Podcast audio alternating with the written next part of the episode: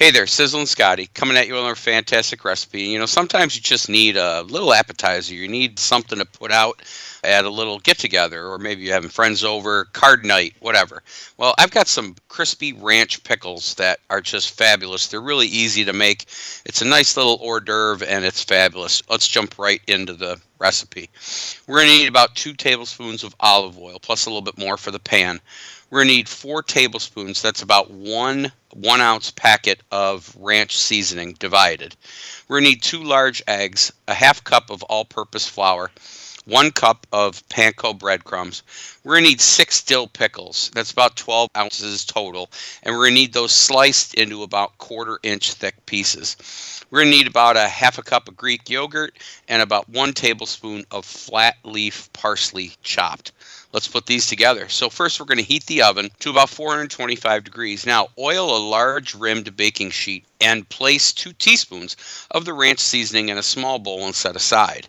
Beat the eggs in a shallow bowl and place the flour in a separate bowl. Now in a third bowl we're going to combine the panko and the remaining ranch seasoning. It's going to be about three tablespoons plus one teaspoon of total.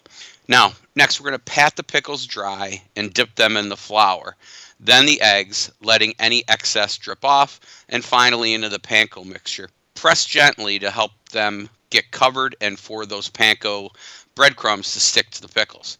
Transfer to the prepared baking dish and roast on the lower oven rack until golden brown, about four to six minutes per side. And again, just want to make sure you flip them.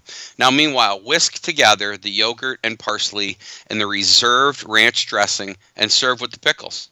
They're fabulous. They're tasty. They've got a great multi-dimensional flavor. And you can find this awesome recipe podcast at www.pmn2.com. You can also find other recipes on my Facebook page, Tailgate Grilling with Sizzlin Scotty. Until next time, this is Sizzlin Scotty.